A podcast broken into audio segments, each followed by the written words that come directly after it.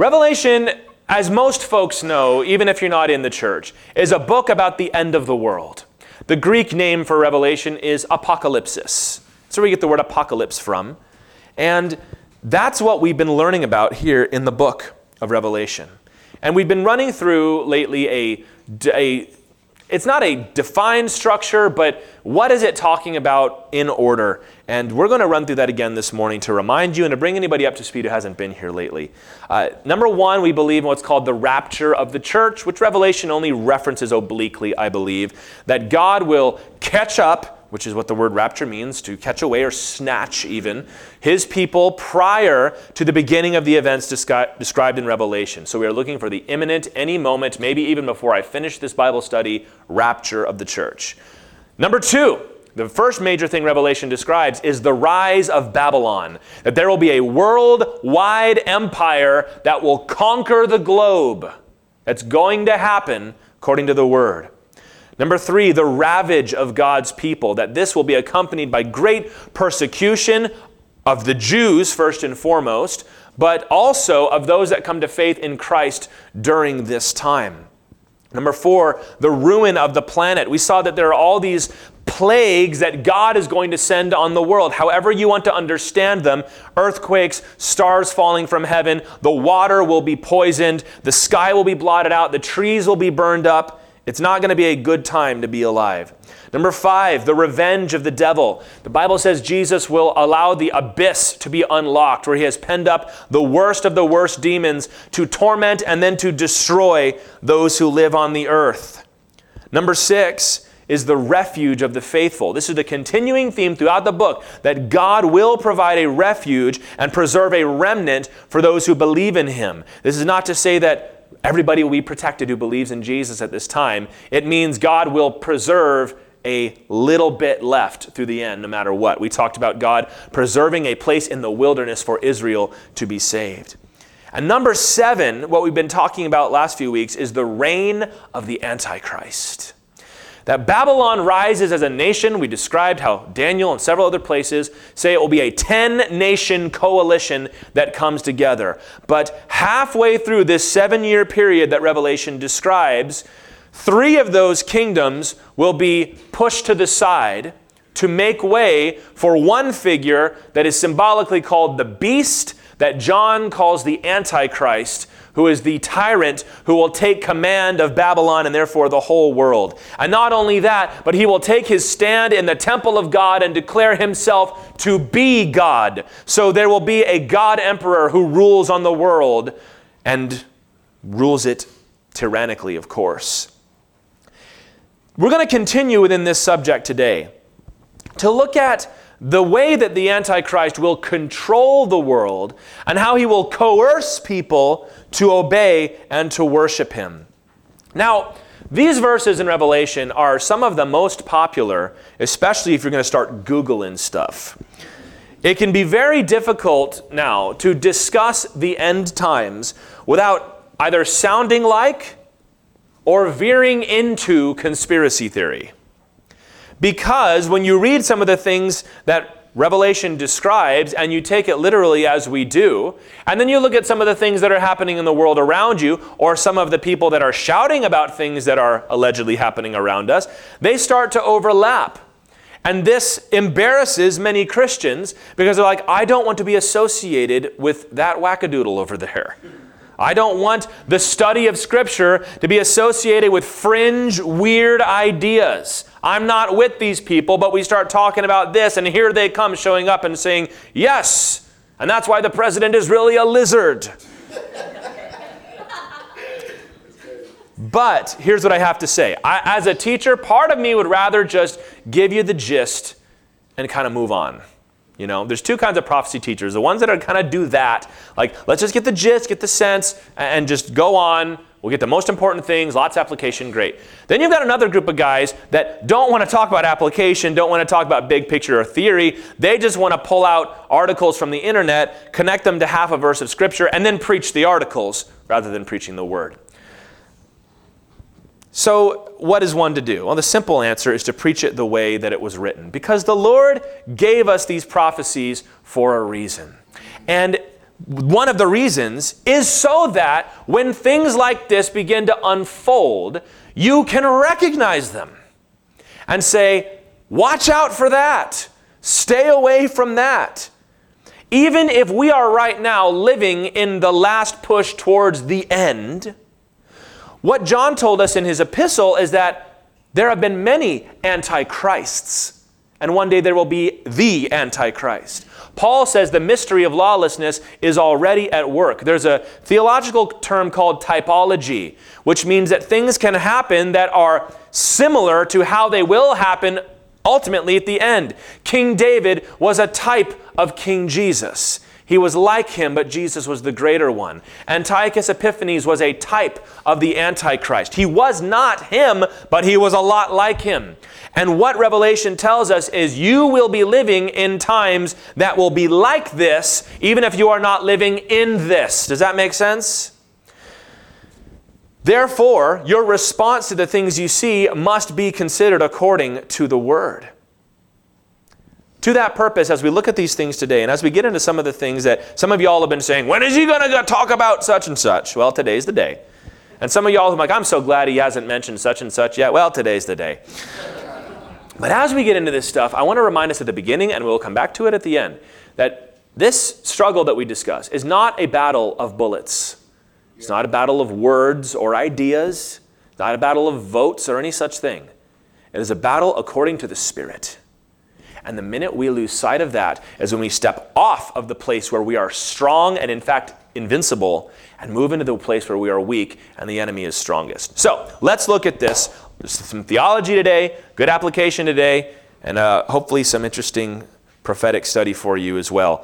Verse 11 and 12. Then John says, John the evangelist, seeing this, I saw another beast rising out of the earth. Last one was out of the sea. It had two horns like a lamb and spoke like a dragon. It exercises all the authority of the first beast in its presence and makes the earth and its inhabitants worship the first beast whose mortal wound was healed. We've been introduced to three evil characters in the last two chapters. The dragon, who is Satan, the beast out of the sea, who is the Antichrist, and now this beast out of the earth. We have here a mockery of the Holy Trinity, that you have God the Father who sends the Son and the Spirit who testifies of the Son. Now you have the dragon who raises up the Antichrist and the false prophet who gives glory to that Antichrist. This is what we have here. This beast out of the earth is symbolic of a figure that is known as the false prophet, with a capital F and a capital P. We did not make up that name. Revelation 19 verse 20 specifically identifies him as that, as do chapter 16 and chapter 20. He is a false, lying, deceiving prophet who will serve the Antichrist, who will serve that dictator that will take command of Babylon and declare himself to be God. He has a false prophet to assist him. Let's look at this symbol here. He has two horns. Horns represent authority, typically, in the Bible. He has two, so authority, but inferior to that of the beast. Like a lamb. Now, in the book of Revelation, the lamb is who? Jesus. So, he's a beast like a lamb. Not a lamb who's been slain, but a ram, like a powerful lamb. What kind of like what the world thinks Jesus ought to be. He's a mockery of Jesus Christ, but his voice is like a dragon, meaning it looks an awful lot like a Christ-like figure, like Jesus, but he talks like the devil. Didn't Jesus say in Matthew 17 that we're being sent out as sheep among wolves, that wolves will come in sheep's clothing, not sparing the flock? How do we know? Well, you can tell by what comes out of their mouth. It might look really good, but what are they saying? Are they talking like a dragon, or are they talking like our Lord?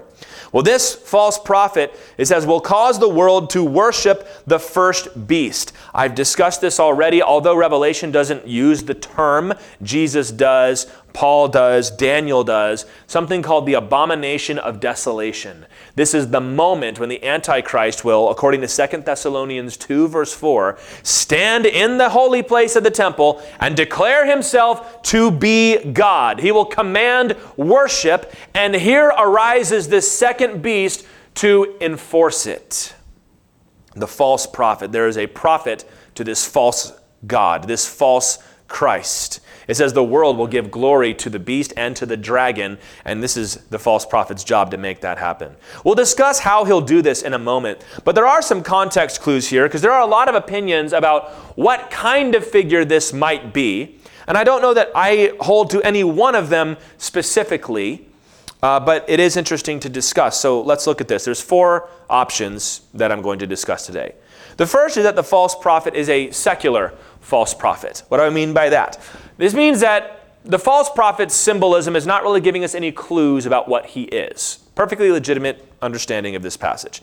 That in all likelihood, he's some kind of converted humanist, or perhaps he was not affiliated strongly with any other religion prior to this. He's just a man that is not really given any kind of other detail. He'll rise up with no real religious affiliation until the beast arises. This is the Tim LaHaye view of looking at this, that he didn't really belong to any group. If you read the Left Behind books, which are not his theology, but it's a popularization of his theology, that's one way of looking at it. And I think that that's a good base point to start, that he's going to be a wicked guy, and it's really not entirely essential where he comes from. But let's look at these other options. Number two is that this is a Jewish false prophet. Why is that?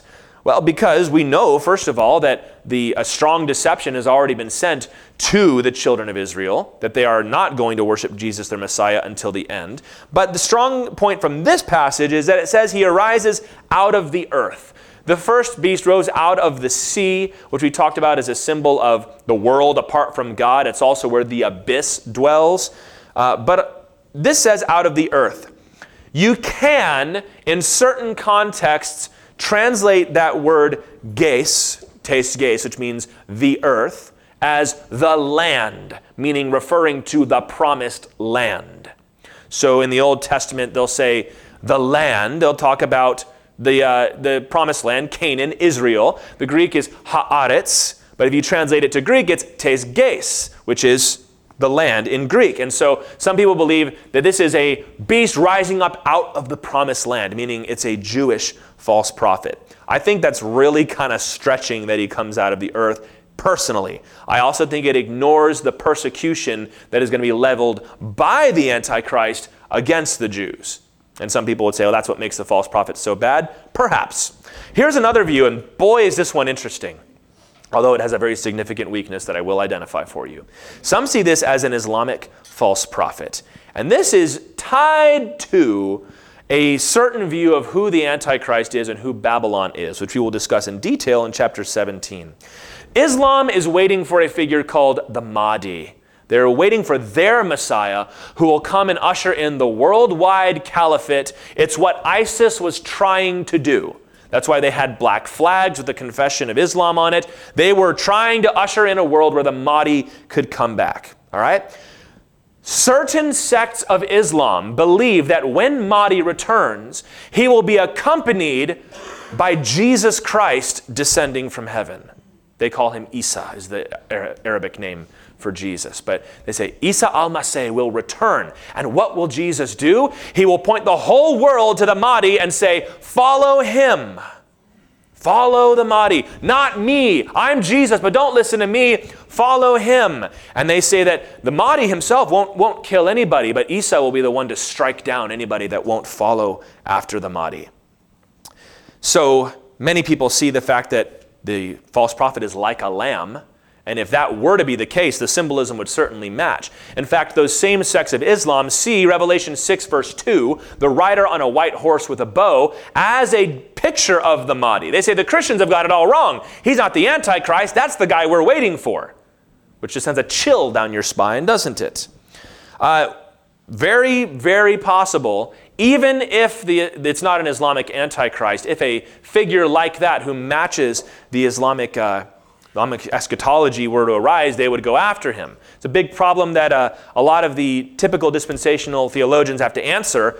Where exactly does Islam fit into your eschatology? Because it's sort of all over the place. Now, I don't think they have to account for that, but a belief that can has a strength. Here's the great weakness. You are relying for your biblical interpretation upon the Hadith and the Quran.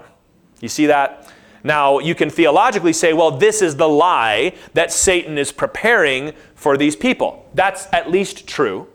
And it could be that Satan is preparing them for that, but that's the great weakness of that one, is you start exegeting, what Muhammad said rather than what John said and Jesus said. So anyway, but I don't think that makes it wrong. And here's the fourth one. This was a very popular one for much of church history. This is a Christian false prophet. They see the same comparison, like a lamb, like Jesus, and believe that this would be a Christian figure. Very often the Pope, various popes have been called the false prophet. Many people see, well, down the line, if you're going to have this guy, what if the Pope were to go along with it?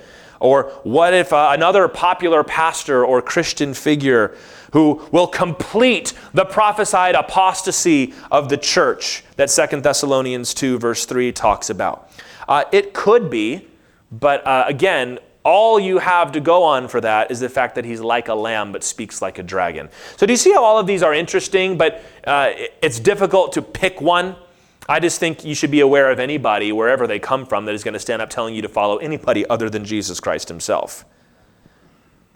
This is a powerful, charismatic figure. Another beast. This is, I keep coming back to this because I know this is something a lot of folks are familiar with, but if I had, one of my quibbles with the Left Behind novels, not Tim LaHaye's theology, which I think is very good, but the novels is you had the false prophet sometimes almost as a comic relief character. Like this bumbling idiot that was, the Christians were constantly getting one over on. It's not going to be like that. He's going to be the worst guy on earth except for the Antichrist. He will lead Satan's terrible deception. Jesus gave us warning about people like this in Matthew 24, which of course you've seen. We're in Matthew 24 a lot in Revelation because they're prophesying about the same things.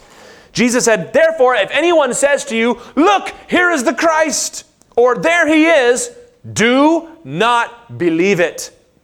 For false Christs and false prophets will arise and perform great signs and wonders so as to lead astray, if possible, even the elect. And he goes on to say, the coming of the Son of Man is going to be like lightning. He's like, there's not going to be this terrible ramp up to Jesus. He said, when I come, everybody's going to know. There's going to be no mistaking when the Son of Man comes to the earth. So don't fall for it. There have always been and will always be false prophets. We judge teachers by their doctrine and their fruit, not by their ministry's effectiveness, not by the miracles that they do or their charisma or any such thing. Whether their name is Muhammad or Joseph Smith or some strange televangelist that is fleecing the sheep for money, we're not looking to those people. We're looking at their fruit of their life. If they talk like a dragon, it doesn't matter if they look like a lamb. Amen? All right, verse 13 through 15. So we know who he is. Let's look at some details now. It, meaning the beast out of the earth, the false prophet, it performs great signs, even making fire come down from heaven to earth in front of people. And by the signs that it is allowed to work in the presence of the beast, it deceives those who dwell on earth, telling them to make an image for the beast that was wounded by the sword and yet lived. And it was allowed to give breath to the image of the beast, so that the image of the beast might even speak and might cause those who would not worship the image of the beast to be slain. Here we get a look at the false prophet's power and his methods that he will use in order to coerce worship. He performs counterfeit miracles. And by that, I do not mean that this is sleight of hand. I mean they are counterfeit because his miracle is only legitimate if it points to Christ. He will be calling down fire from heaven, among other things, which, remember, I believe at this time, some believe prior to this time, but I believe along the same time, you've got the two witnesses in Jerusalem. Now you might say, how could anybody doubt somebody who calls down fire from heaven? The same way people in Exodus could doubt Moses turning the water to blood, because the priests of Pharaoh also turned water to blood and also made their staffs turn into snakes. Although, of course, Aaron's devoured theirs. It's a greater power. But he's going to be performing counterfeit miracles, false signs to deceive the world, as Jesus said in that verse we just read. And this powerful display will win over the world. This is not going to be a begrudging, people marching in chains sort of tyranny. They're going to go right along with it.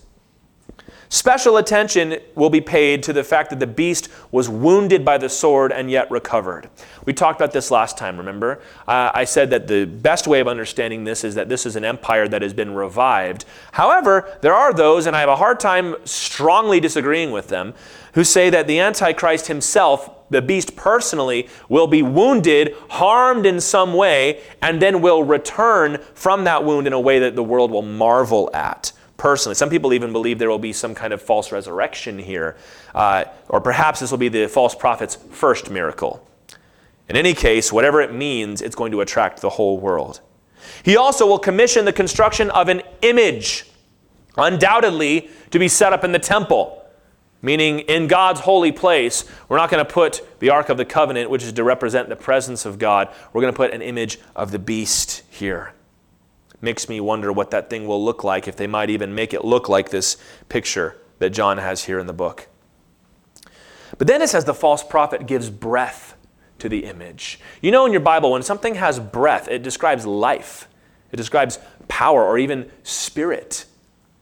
So what is going to happen? It has life now. It has a voice now, that it has power to speak, and it has power to command the death of those that won't worship. So you have to get this picture in your mind of an idol that the whole world is compelled to bow down and worship. And when someone refuses, the idol itself will speak and command that person to be put to death.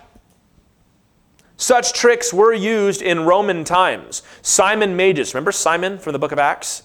Simon the magician that wanted to buy the gift of the Holy Spirit. Church history tells us he was the church's first false prophet. That he went around claiming the power of Jesus but mixing it with his magic, and that one of his tricks he used to do was to cause idols to speak when he would go into these temples. Now there was all sorts of strange things they would do to try to make it kind of Wizard of Oz the whole thing and make it seem like it was speaking. But this is not appearance only. This seems to be demonic. Now there are some who believe this, and I'm going to put out some things today. I want to encourage you not to scoff or laugh when I put them out there, even if you don't agree with it. I'm not going to personally agree with all these things either, but they're things that people I trust and respect are putting out there so we can trust and respect. There are some who have said, all right, an image. Let's look at this in the modern day. Are people going to bow down and worship idols? Well, they do, but some people say, well, probably not. And what does it mean to give life to something? There are some that speculate that this might be something like an artificial intelligence that is put within this image of the beast. And some people speculate that this is a digital thing, that there's a worldwide image, presence of this beast that is compelling and conducting worship all over the world. I'm not sure if I'm down with that, but there are some folks that are talking about it, so I thought I would mention it to you. This seems to be more infernal than technological. This is demonic. This is not the technology that has caught up. But, you know, who knows? Stranger things have been posited, I guess. Here's what 2 Thessalonians 2 tells us. So we have the false prophet compelling worship. How? Through signs and wonders, especially calling down fire from heaven, making an image of the beast for all to worship, and giving life or breath to this image to speak. Paul said in 2 Thessalonians 2, the coming of the lawless one, Paul's term for the Antichrist, is by the activity of Satan with all power and false signs and wonders, and with all wicked deception for those who are perishing, because they refused to love the truth and be saved. You reject the truth, God will send you a lie. Therefore, God sends them a strong delusion so that they may believe what is false, in order that all may be condemned who did not believe the truth but had pleasure in unrighteousness. This will be a supernatural time to be alive. And not to say that it's not supernatural now, but it will increase, more so, demonic activity. At this point, it will be worship the beast or be killed. And many, almost all, will be deceived and go after this and say, well, we've been waiting for proof, and there's your proof. And all those who resist will die. Babylon is not merely a political entity, but it is a religious one, desiring to bind the whole world under the name of the beast and the dragon who gives power to the beast, the Antichrist and the devil. And the false prophet is the chief propagandist sent out into the world to see to it that does in fact happen. Verse 16 to the end. Also, it causes all, both small and great, both rich and poor, both free and slave, to be marked on the right hand or the forehead, so that no one can buy or sell unless he has the mark, that is, the name of the beast or the number of its name. Verse 18, this calls for wisdom. Let the one who has understanding calculate the number of the beast, for it is the number of a man, and his number is 666. Here is one of the most famous and yet mysterious passages in the book of Revelation. There are parts of this that we simply will not understand until it takes place. And I describe here the mark of the beast. The authority of Babylon, this empire, especially under the Antichrist, it will extend into every individual's personal life for control and wicked coercion. Not just coercion to not resist politically, but to bow down and worship this false god. All will be required to take the mark, the charagma in Greek. It means stamp or engraving, like you would engrave on a coin or craft an idol, to mark it and make it in that way, on your hand or on your head. It is a mockery. Can you see how all of what the devil is doing is a dark mockery of what God has done? False God, false Christ, false prophet, false Trinity, false mark. We saw back in chapter 7, verse 3, that the Lord had sealed on their heads the 144,000. Well, here comes Satan with his mark, his seal, the number of the beast. Verse 18 is fascinating. Verse 18 gives us God's surefire way to identify the Antichrist, as if like the abomination of desolation wasn't enough. But remember, there's a strong deception that's going to come upon the world. He says, wisdom and understanding are needed to calculate the number of the beast. The number of the beast. And boy, is that thing everywhere.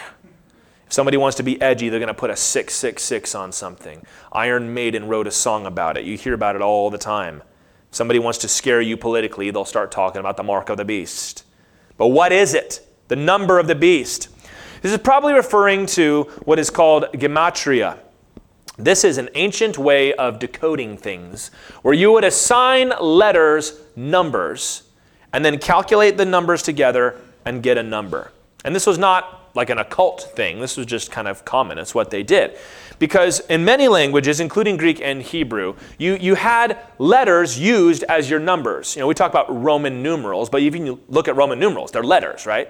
Well, Greek more so. Greek, you would have the letter alpha. Alpha, beta, gamma would be number 1, 2, 3. When you hit 9, you would go 10, 20, 30, 40, and so on. And every letter was assigned a number. This is how they would do calculations. Now, what you could then do is take somebody's name, add up the letters, what the numbers would represent in their name, and you would get the number of that person. That's probably what this is referring to. The name Jesus, by the way, gives you 888, and many early church fathers saw that as a very significant thing, especially in light of this passage. The number of the Antichrist's name will be 666, which is, you know, the Bible uses the number 7 as a number of completion, right? And number 8, according to the church fathers and what I just laid out for you, 8 is the number of Christ. And 6 is the number of man. It even says right here, because man was created on the 6th day. It's also one less than 7. So we have not quite attained to who God is. So you have 6 3 times. Now, again, this is not our domain. We don't do this. But the early church wrote an awful lot about this, and they talked about this number. So here's a few things to know about 666. First of all, it is triple sixes. So you have the number of man 3 times.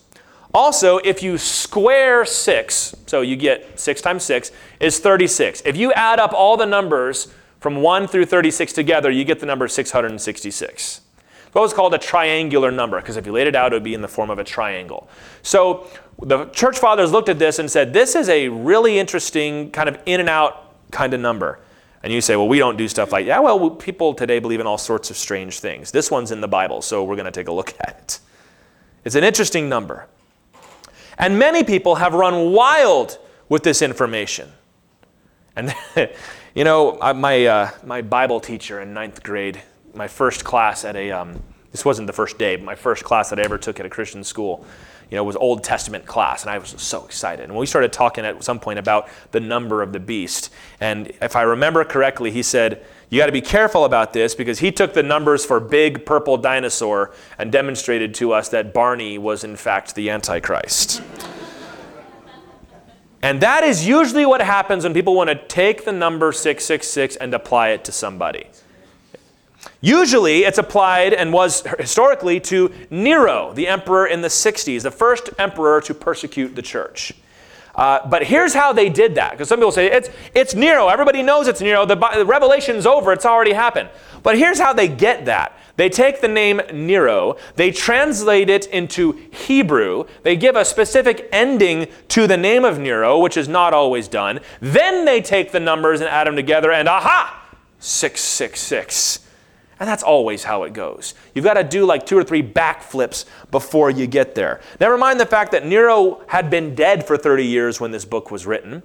There was a legend going around that Nero would come back to life, but guess what? He didn't. And even some people have adjusted the number, which is why you might have a footnote in your Bible, 616, that some people adjusted 666 to apply better to Nero, which is like, don't mess with that, man. Don't mess with, what he must have meant. Stop, please. This is why we do textual criticism and examine all the manuscripts. When that day arises, it will be obvious to everybody who has wisdom, and especially those in the church, who this is and what the number means. They're going to be marking people with the number of his name. It's going to be clear. Everybody always wants to pick their least favorite guy and identify him as the Antichrist. As I often say, because it just cracked me up when I read it for the first time, John Adams had the distinguished honor of being the first United States president to be identified as the Antichrist, the second president, and ranging from John Adams to Andrew Jackson and Abraham Lincoln and FDR and Reagan and Bush and Obama and Trump and Biden. They've all been called the Antichrist by somebody. Other options, well, what about Hitler? What about Mussolini? What about Hideki Tojo? What about Muhammad? What about Henry Kissinger? That was a very popular one back in the day. Not my day, but back in the day. Point being, take it easy with this stuff. Their name is 666. Okay, well, have they taken their stand in the temple of God and declared themselves to be God and compelling you to bow down and worship their image and take their mark or they'll chop your head off? Then just take it easy. It'll be obvious when the day arises.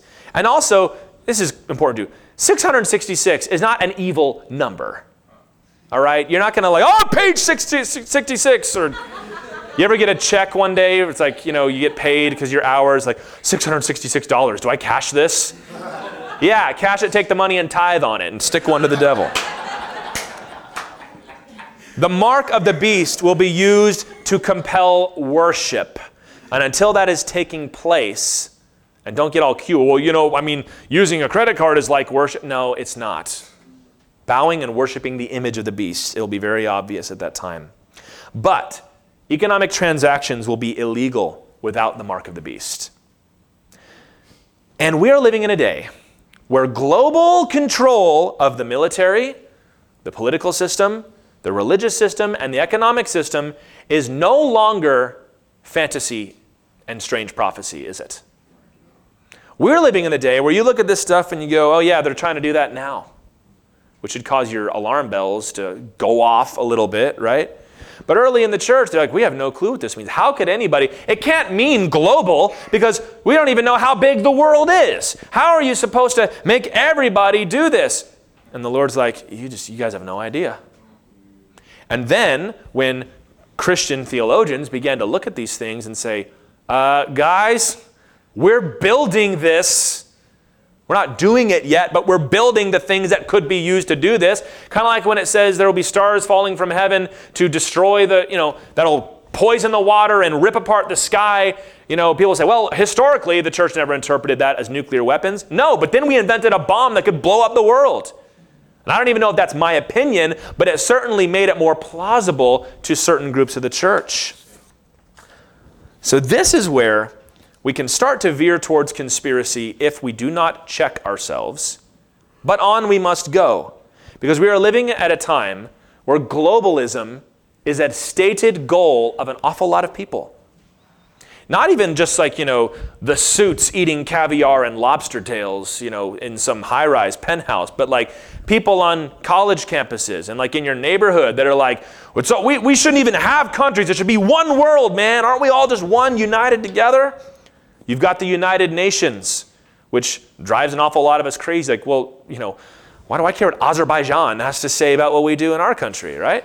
Well, it's good for us all to come together and prevent war. It's like, yeah, but my theory, and some of this is going to be, you know, speculation and opinion, but my thought is, okay, Founding Fathers taught us to look at things and say, how could it go terribly, terribly wrong, right? We see that there are these groups that gather together. There are these nations' leaders that gather together. Like, what were y'all talking about? We're not going to tell you. Okay, well, are you planning something? Oh, just don't be a conspiracy theorist. Okay, well, it's kind of hard not to when you keep doing this. We have a massive surveillance state in the making all over the world and even here as well. And we look at the things that we have permitted as a result of things like 9/11. I remember 9/11, and I don't judge or fault anybody for how we felt at that time. But you go to the airport now, you still got to take off your shoes and your belt and walk through, right? And we kind of look at this and go, are we really still doing this? You ever had that opinion when you fly? Are we really still doing this? We find things out, oh yeah, they're reading all your emails and they're reading all your texts and they have access to everything you've ever posted and deleted on Instagram and Facebook. And we're like, whoa, wait a minute. You know, and then they have those ridiculous hearings in Congress, right? It's like, you got to tell us what's going on. And they go, I'm not going to tell you.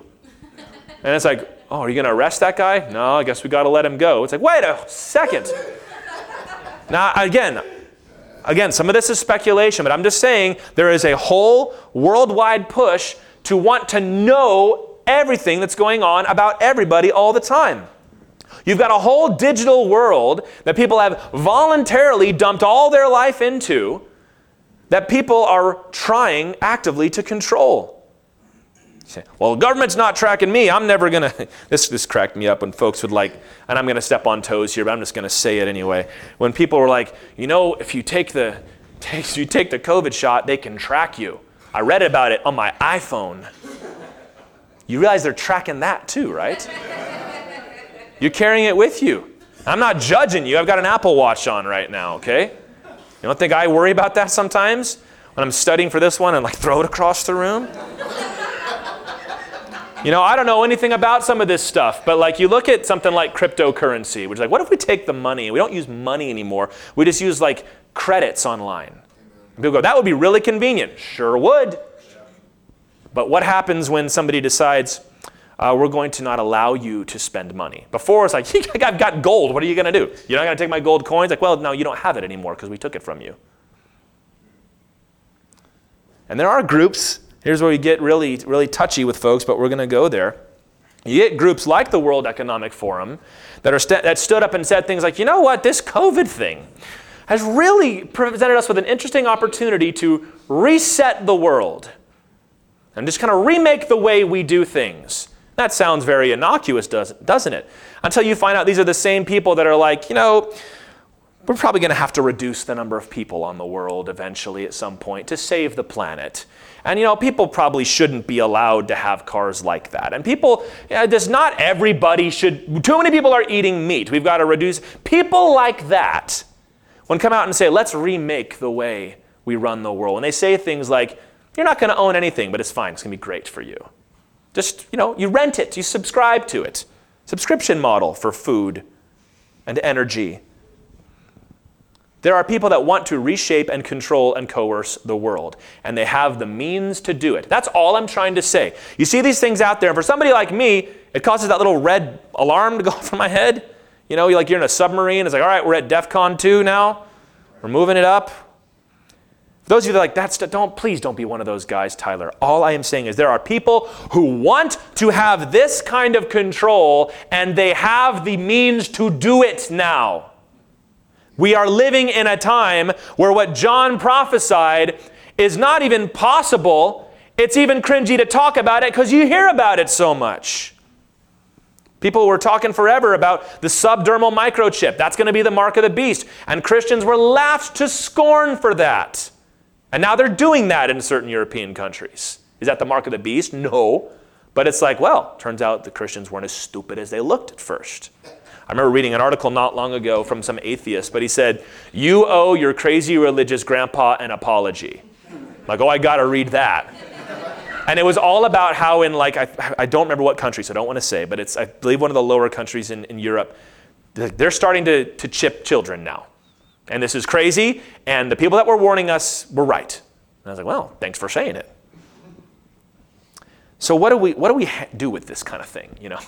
What do we do with this? We're like, all right, we believe that someday there's going to be a nation that is going to rise up and conquer the whole globe. They're going to control everybody's economics. They're going to control everything about you. They're going to execute you if you don't worship. And we see now that the apparatus is in place for somebody to use it. What do you do with stuff like that?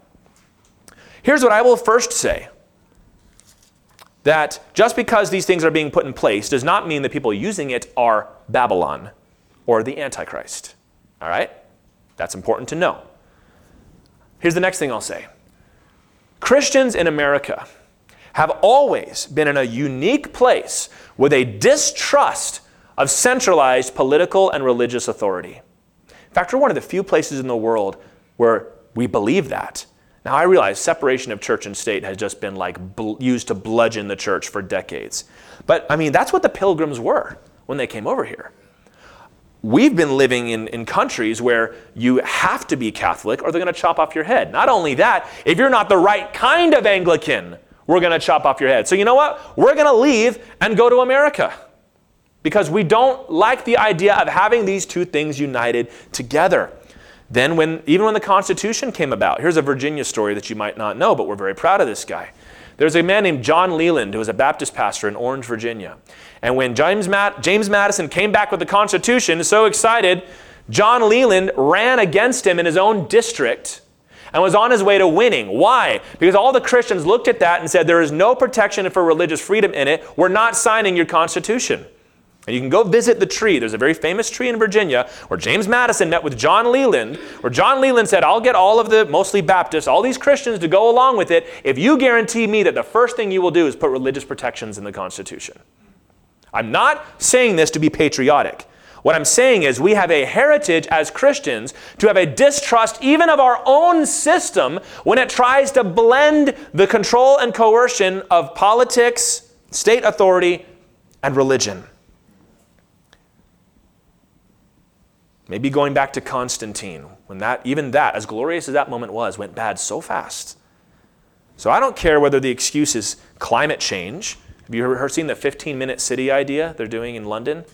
That you will require a special pass to travel more than 15 minutes outside of your zone that you're given, and you have a certain number of hours that you can do per year. That's, you know, they're putting that out there, and I, to the best of my knowledge, it's being protested and opposed, and I say good. But what they say is, well, we just got to stop carbon emissions. It's like, yeah, sure you are. Or COVID, right? I realize there's all kinds of strong opinions on COVID. Here's what I'll say. At the very least, can we admit that there were bad people that wanted to use that crisis to install more control for themselves? Talk to what happened in Peru, you guys. They were driving around the streets with machine guns and bullhorns that if you got out of your house, you were going to get shot. Not arrested, not canceled, shot. But it's for our own good. We don't want people to die. Or equality. That was what communism did. That is what the Soviets wanted to do. We want to establish a utopia. These Christians are getting in the way, so we're going to clamp down and control everything, find them, send them to gulags so that we can finally have the world we've always wanted. Or ISIS. They actually did mark Christians. Do you remember that? We are opposed to things like that. Why? Because it's what the Antichrist is going to do. You're saying I've got to be a small government conservative to be a Christian? No, I'm not. But I'm saying you've got to have enough open eyes to recognize that this is the sort of thing devil wants to do, is have all the control over you. Where the Spirit of the Lord is, there is what? Liberty. Freedom. Satan hates that. It's not because we believe that this political party or this group is Babylon, because Paul says that can't happen unless the man of lawlessness arises, and he has not. Also, the rapture hasn't happened yet. But how do we recognize? Why do we oppose these people? Because they speak with the voice of a dragon. They're always, it seems that every group that wants to do this, they're also always pushing for godlessness. And I mean that literally, godlessness. These religious people are getting in the way. It's backwards. We've got to reestablish something where we just worship ourselves so that we can face this plainly. Seems like they're always pushing strange immorality too. And again, veering kind of into this territory that I don't like to go. But I'll just say, when I was doing my own research, and when I've looked into things like this before, it just takes like 5 minutes before you start discovering weird sexual perverse things about these people. That we want to push this stuff, just keep pushing the envelope because we want to undermine people's faith in the gospel. They wouldn't do that. Can I give you a very shameful example from our own history? There came a point in, I believe, the 1840s where states were making it illegal to preach the gospel or give a Bible to a slave because when they got hold of the gospel, they wanted freedom. And it was a measure of control. Why did they not want them to read? Because they were reading the Bible.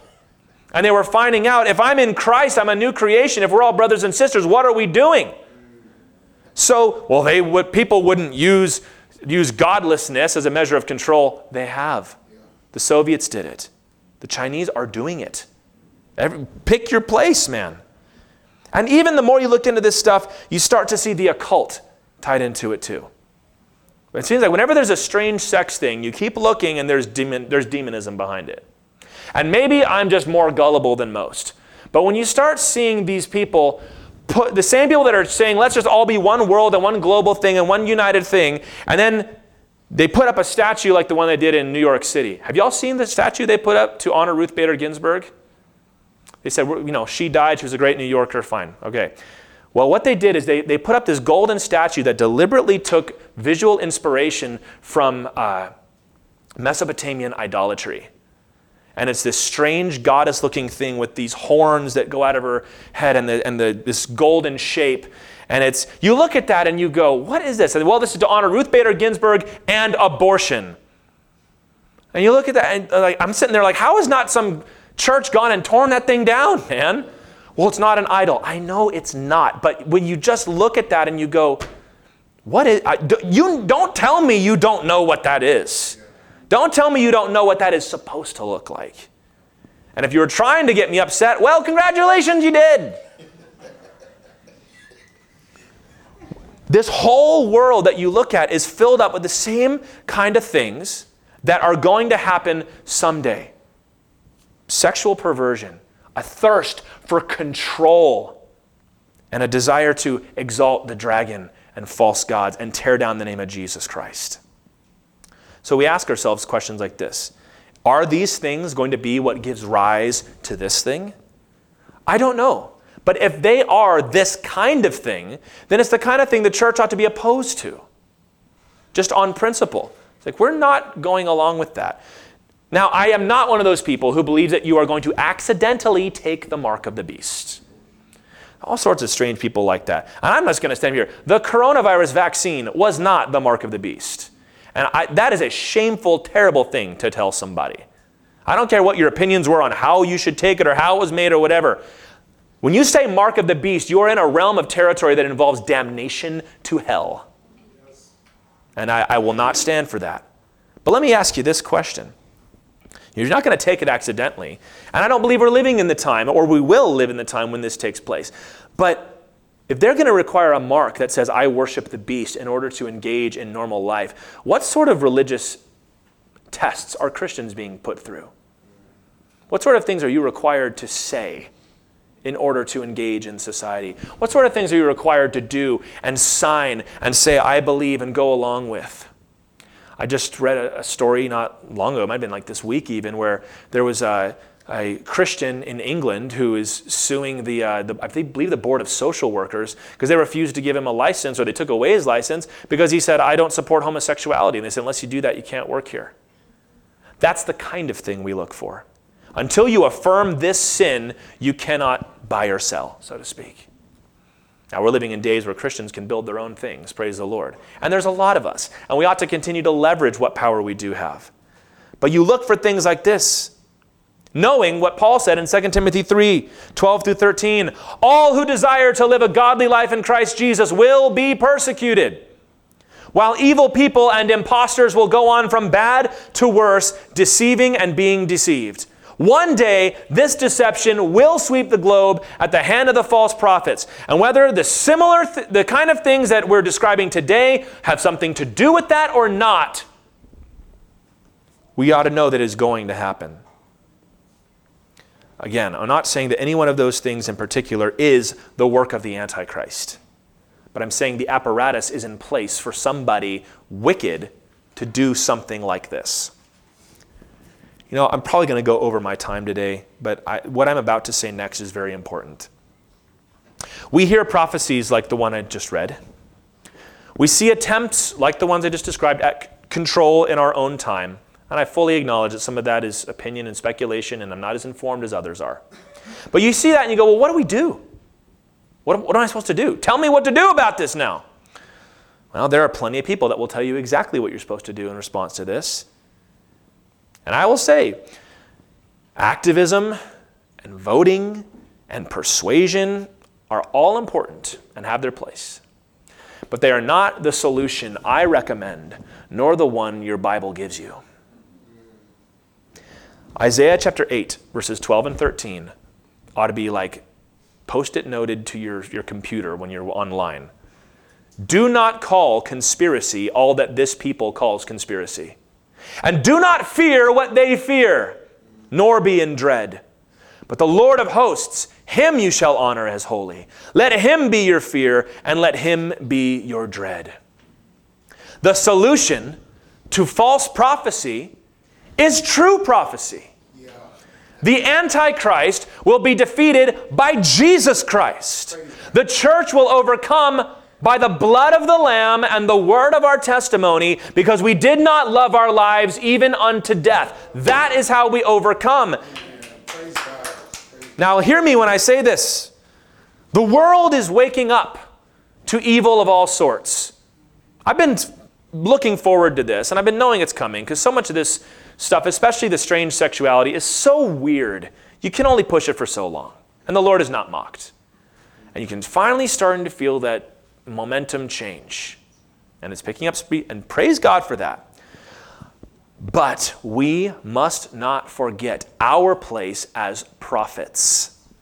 The church is sent out to be different, apart, so that they can speak the word of God, not just the word of the right man.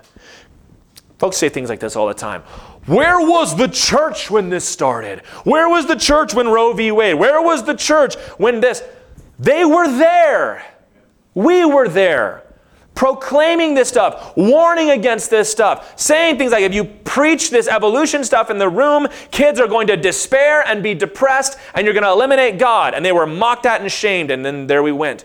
They stood up and said, if you remove the restrictions on divorce, if you permit free love and free sex, you're going to get a generation of kids that don't know what true love is. There you go.